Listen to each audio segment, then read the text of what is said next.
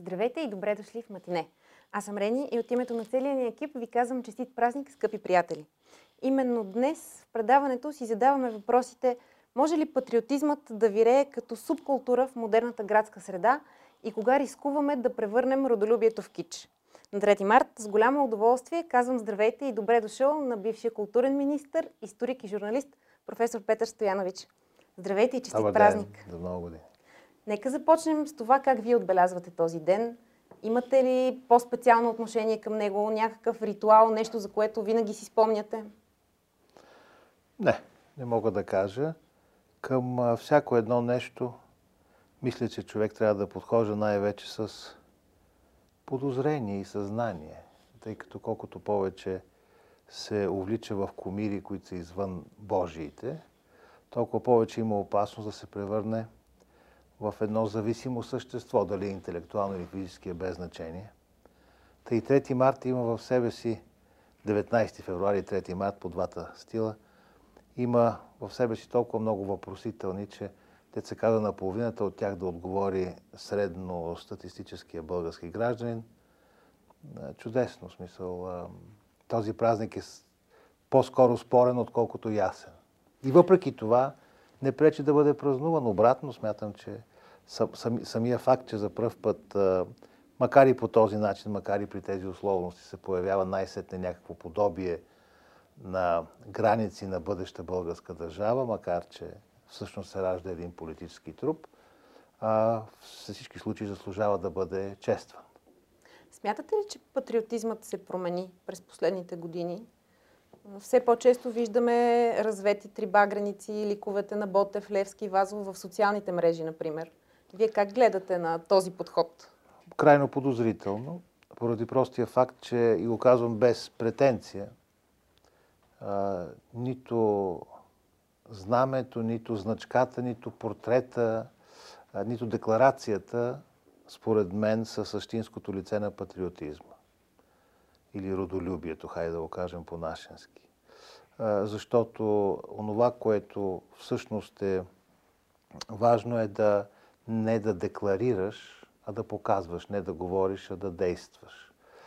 Тоест, дали някой ще облече фланелка, на която пише ние сме еди как си във времето, пък времето е в нас за чисти и свята, не знам какво.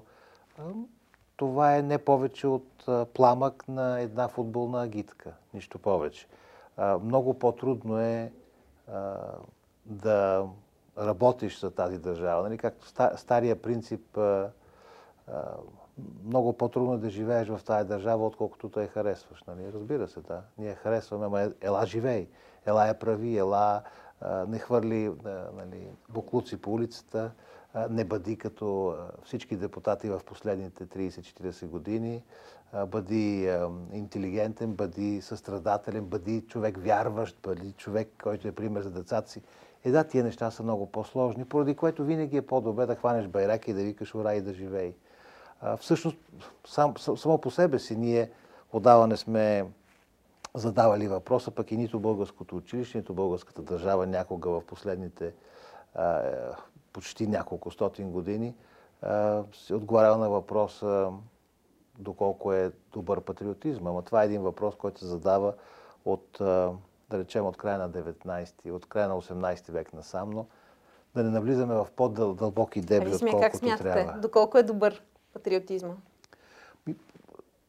След течението на романтизма в 19 век и създаването на националните държави, винаги има огромна опасност да създадеш нещо малко, кресливо само твое, без пазари, без възможност да оцелява, без а, а, това да, да живее от сутрин до вечер с желанието да мрази някого и да покорява някого, вместо а, големината на една империя – голямата на едно огромно пространство, което има свои вътрешни еволюционни, бавни процеси на промяна. Сега, разбира се, че повечето империи няма как да се променят и рано или късно про, про, се провалят, но национализма е и неговите по-неприятни форми, разбира се.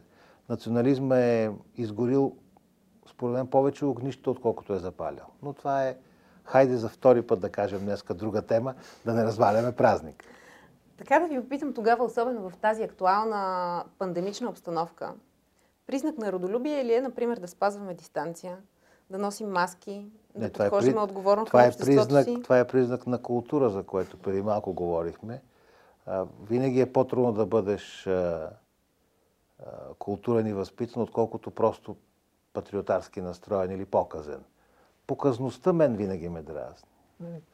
А колкото до това дали въобще вече имаме пандемична ситуация при положение, че паднаха всички забрани за посещение дори и на кръчми, а, така че ние отиваме, всъщност, може би, сме се качили на 11-метровата кула и с изключителна радост, с бляскави гащи, бански, се втурваме в един басейн, който те първо стане ясно дали е пълен с вода. Според мен не е пълен и ще катастрофираме по страшен начин, но а, видимо логиката на управлението е друга и аз, тъй като не съм в него, не се намесвам. А случвало ли ви се често през последната година да си мислите какво ще да правите, ако все още бяхте министър на културата в тази ситуация? Сигурно щях да взимам хапчета за успокоение много по-силни, от колкото вероятно след време ще почна да взимам. Участието в власт, независимо коя е тя, е злокобно предизвикателство за тялото, тъй като го разрушава и за духа, защото го деформира. Въпреки това, когато един човек бъде повикан да свърши една работа, общо взето е патриотично, а, той да поема върху себе си този кръст, защото това е въпрос на дълг. Когато имаш дълг към дадена среда, своя социална към дадена държава, ти няма как да не го изпълниш. Добър, лош, това ще каже историята, нали? А, по никакъв начин не давам оценка за това време. А иначе, за да успокоя всички от тези, които в момента априорно мразейки всяка власт, ми теглят една попържня, аз попаднах изключително случайно в властта и съвсем логично я напуснах, тъй като няма почти нито, ед, нито, едни, нито един от белезите, които са характерни за онези, които трябва да бъдат в властта, особено в изпълнителната. А съжалявате ли за този си житейски опит? О, не! Нито за секунда. Съжалявам за някои неща, които просто обективно, така, обстоятелствата, нали, свише или, или конкретните не са ми дали възможност да направя, но не съжалявам по никакъв начин. Обратно, а, благодарен съм за всеки един опит. В крайна краища, деца човек да се научи да се целува, пак трябва да е благодарен, защото все пак нещо интересно му се е случило и нещо е научил. Или да си връзва обувките. То е също така. Това са житейски опити, които ние не можем да върнем обратно. Ние сме се спънали, или сме литнали, или сме направили нещо трето. А, не, не може да кажеш, ах, да не го бях направил. Ми, първо, че може би в момента, в който си го направил, акълът ти е бил на съвсем друго ниво. И второ, а, ние в край на краища сме някакъв продукт на една Божия промисъл. А, нещо е станало, там насетне ние се държим а, според това как сме подготвени за ситуацията, ама дали се държим добре или не, това те първа ще става ясно. Не съжалявам обратно, но тъжното е, че всъщност, влизайки в а, тази най-предната окопна изпълнителна власт, а, се лиших напълно от своите иллюзии, както за обществото ни, така и за България. Но това също е голям опит, повярвайте ми. И не Този- ви го пожелавам обаче. Този ред на мисли, кога за последно ви се случи да си помислите вие лично какво бихте искали да видите от България в следващите години? О, непрестанно Таите ли някакви мечти за развитието на държавата Че ни? човек, ако не тъй мечти, от, отдавна ли да се е пропил или да се е хвърлил от някоя по-висока ръбеста главно скала. Естествено, най- най-лесното за разбиране нещо, схващане нещо, което в края на краища, надявам се, по-голямата част от нас искаме България да е наистина европейска, защото тя не е. Наистина да е свободна, а тя не е. Наистина да е правова, а тя не е. И наистина да не е вторична, маргинална и провинциална, а тя е това през цялото време. Ето тези няколко неща, ако с тях, тях да почнем, мисля, че би било една, една мечта за повече от една генерация. Друг е въпросът, кой и какво ще мотивира тези поколения да останат именно тук, в периферията на Европа, в едно разпадащо се общество, в едно привидно задоволено материално общество, което все повече и повече започва да прилича на отделни зайчета с по една батерия, които все по-бавно удрят барабана. Но в край на краищата, представете си, ако останем пък и без последната си иллюзия. Това не е правилно, особено за хора, които вярват.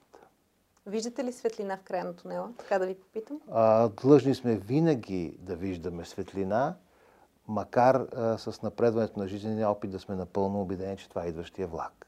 Много благодаря за този разговор, професор Стоянович. Още веднъж честит празник и на вас, и на вас, скъпи зрители. Не забравяйте да гледате матине и утре.